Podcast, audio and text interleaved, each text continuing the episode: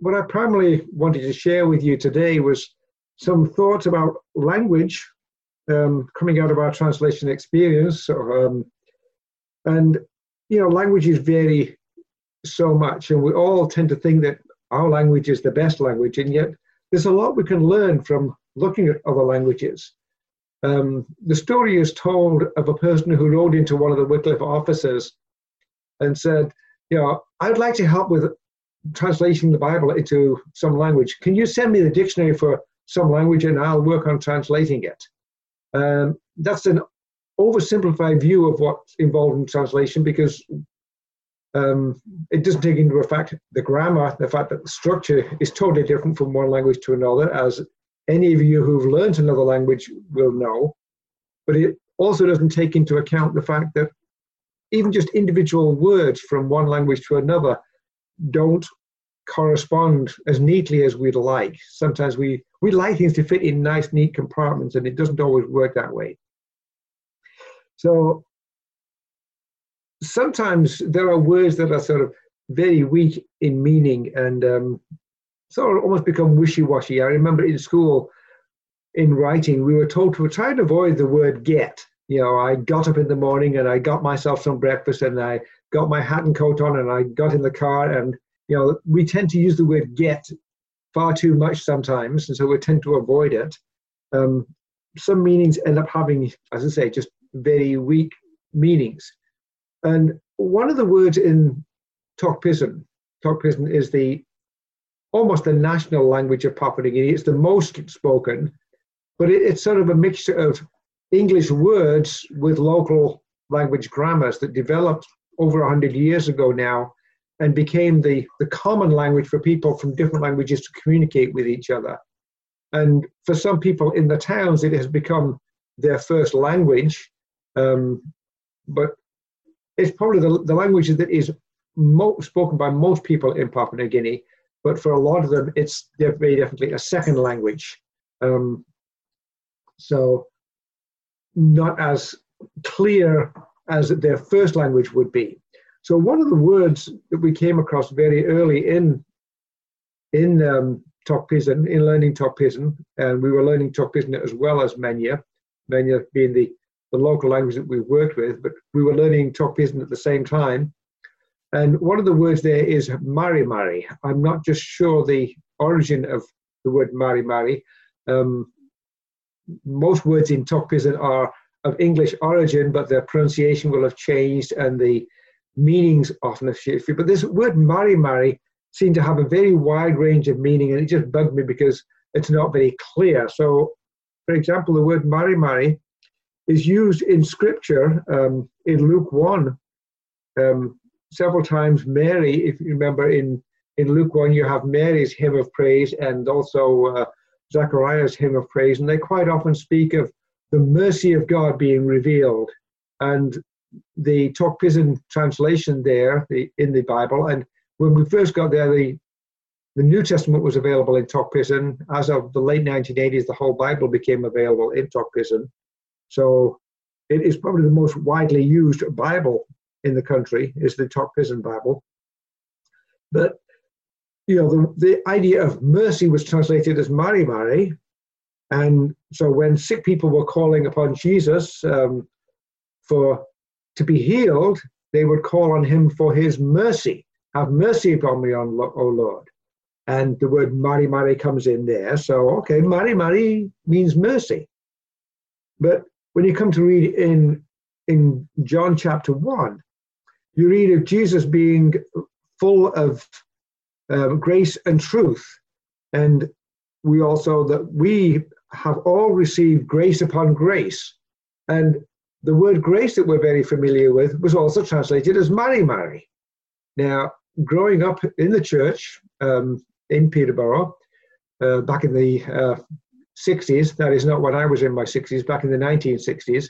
Um, but growing up, and that's where I developed my connection with Auburn because uh, having become a Christian at what was uh, McDonald Street Gospel Hall downtown, um, when it moved and became Westmont Bible Chapel, I switched to Auburn Bible Chapel. So I'm talking about my growing up in McDonald Street Chapel and Auburn Bible Chapel, there was a lot of talk about mercy and grace and the difference. And we're taught that, you know, mercy is not getting what you deserve, grace is getting what you don't deserve. And we learned the acronym for grace, God's riches at Christ's expense. And so, you know, we needed to differentiate very much between mercy and grace. So when I started learning Tok Pisin and this Mari Mari was covering up both mercy and grace and not differentiating, then that bothered me a lot. And then there are other places where Mari Mari was used. Um, so in Matthew 6, verse 4, it begins, so that your giving may be in secret. And the Tok Pisin translation there talks about this, your work Mari Mari. Walk being the Tok Pisin work, so your Mari Mari work was your giving. So, okay, that's another concept uh, where Mari Mari was coming in. And then in Mark 5.19, um, the King James says, uh, you know, Jesus has just healed this man, and he says, "Go home and tell how the Lord hath had compassion on thee." So the week the in the King James, it's compassion there, um, and that was translated as "Mari Mary. Um, more modern English translations don't use the word compassion; they use the word mercy for whatever reason. I think it's a different Greek word there, but you know, this word Mari Mary seems to be covering a whole host of things. Uh, sometimes it seemed to imply forgiveness. Um, when the Sidonian people called upon Herod um, because they were suffering greatly, uh, there was a famine going on, and they'd done something that uh, he didn't want to share the um, the goods from other parts of his kingdom. So they were calling on Herod to to make peace with us and uh, to help us to be um, be able to survive. And the word Mari Mari is used there as well. So the more I read the scripture in the book Bible, Tok Pisin, and came across this Mari Mari, the more it bothered me because it was just covered so many things, it, it was almost meaningless. Well, that's that was the history there. Back in uh, about 2002, Pat and I were asked to go to Vanuatu and get involved in teaching a, a workshop in which we will be teaching nationals how to translate certain key biblical concepts. And that led to a different aspect of ministry. For several years, we, we were teaching key terms courses to translators in Papua New Guinea as well. On the side, our primary role was still um, working with the Menya people, but we were also teaching other translators how to translate um, key terms. Um, and the way we were doing it, we weren't just looking at words individual, we were looking at words in what we call domains, words that are related together uh, and cover, sort of interact with each other. So, for example, one of the domains is looking at the human person and what things um, what words refer to the human person. And ones that come to mind immediately are the body, the soul, or the spirit. We talk of those three parts of the person. And in English, we tend to think of them as very distinct units.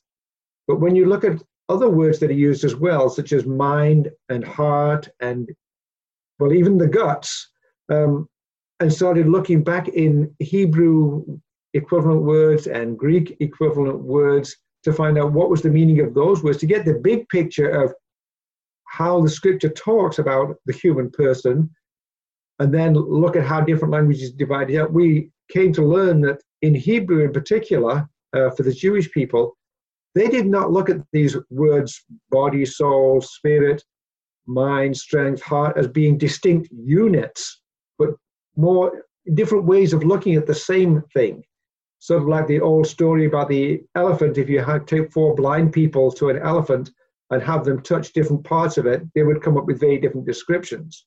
And so, very often in language, words on different words that fit in the same domain do not have clear boundaries to say, okay, this is in this corner, this is another.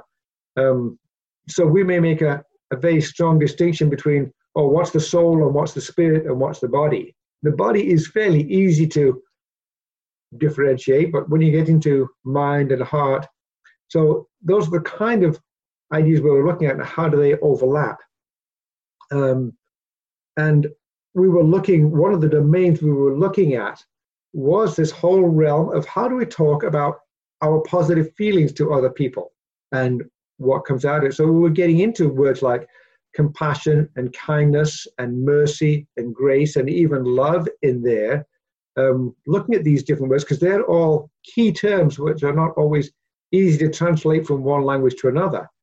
And if you're going to translate, you need to know, okay, well, how do these different words fit? And what we learned was that the, the Hebrew word collection of words in the Old Testament and the Greek collection of words in the New Testament don't necessarily match up nicely with our English words of mercy and grace and love and kindness.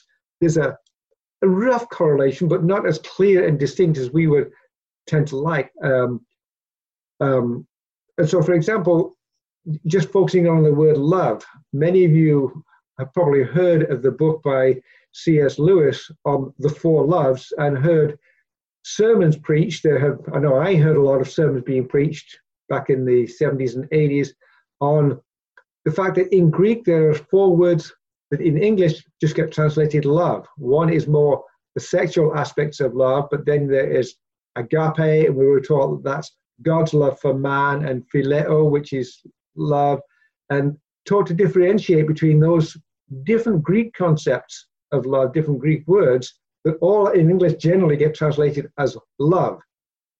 Um, and so that sort of tended to, to, make us think of love as sort of, oh, well, our English word love is a little weak because it doesn't have all these different aspects of meanings. Um, and that was another word that in Tok Pisin, the word for love is like him, taken from our English word like. Um, the word love, uh, like him, covers all of the different aspects of love, but it also covers things like like and want as well. So the the English, the, the Tok word like him was even broader than the English word love. And that bothered me. Um, when we were training Papua, uh, many people to translate, um, anytime the word, the they came across the word love or like or want, it all came out being the same. And of course, we see some big differences between different kinds of love. I mean, oh, I'd like a cup of coffee, or I love um, lemon meringue pie, um, and the, the love of God for us. To use one word for all of those different things, we'd occasionally do it with our English word love, um, but this Tok Pisin word like him was coming across, and the Menya equivalent was coming across, and I was bothered about that. And then, as I say, we were looking back into the Hebrew and the Greek for teaching these courses and came across the fact that the Hebrew word for love is aheb, um, A H E B, if you want to look at it from an English spelling perspective. And that was as broad as the Tok Pisin word like him. You know, the Old Testament doesn't make these nice, fine distinctions of different kinds of love and like, like and wanting. You have to look at the context to see what's the specific meaning there. So the Hebrew word aheb is this very broad concept which covers a, a whole range of you know desiring something um, and to get back to the word mari mari as i said it seemed to be covering a whole range of different meanings mercy and grace and compassion and kindness. And as we were looking at this domain of of the words and concepts that all relate to one person's positive feelings towards another and their responsive actions, we came to realize that whereas English and Greek and Hebrew as well have different words for different, you know, a lot of different words that differentiate different aspects of that, looking at it from different perspectives. The word mari mari is really looking at the whole, to, the totality of a positive feeling and positive actions in response.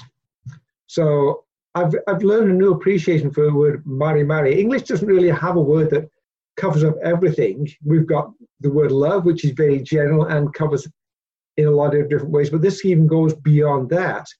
Um, so the word Mari Mari really covers God's positive attitude towards us. So, and the fact that He's not punishing us, that He is blessing us in so many ways.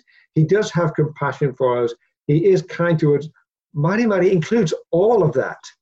Um, now, when we're doing the translation into Menya, we want to be a little more specific. We don't want it to be too general, but the way we translate mercy begins with this, with the Menya equivalent of Mari Mari, um, having a an inner feeling, positive feeling towards somebody. Um, we sort of speak of the heart as being the seat of emotions. Um, for Menya, things begin more with the with the liver. Um, you know, so the words for mercy and the words for grace begin with God having a an inner feeling, positive feeling towards us, and then doing something about it. So the doing something may vary.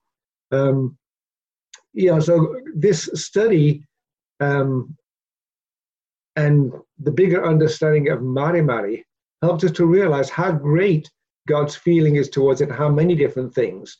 Um, so in a sense, you can say it's a deficiency of English there that we don't have a word like Mari Mari that covers up the totality. But sometimes our language tends to break things up and we say, say that, oh, compassion is like that and kindness is like this and goodness is like that and grace is this and mercy is that. But they're all interrelated and they don't have the clear distinctions. And so when we think of God and his love for us and his compassion and grace for us. We don't have one word that covers it all, but Tok does, that word Mari Mari. And so a deeper appreciation and understanding of the word Mari Mari um, has led us to a deeper understanding and appreciation of what God is doing for us. Um, so we haven't looked at a lot of individual verses there, but I trust that just that sharing um, English isn't necessarily the greatest language in the world, and we can learn from other languages. And God has taught us as well through the translation. Very often, we say we are missionaries say that when they go to the mission field, there's a lot more that they have learned. That they are the ones who benefited as, as much, if not more, than the people that they ministered to. And that's the way God works in us as well as through us at the same time. And so, thanks for the opportunity to share with you. We'll turn it back to Josh now for going ahead with, uh, I guess, some questions and answers.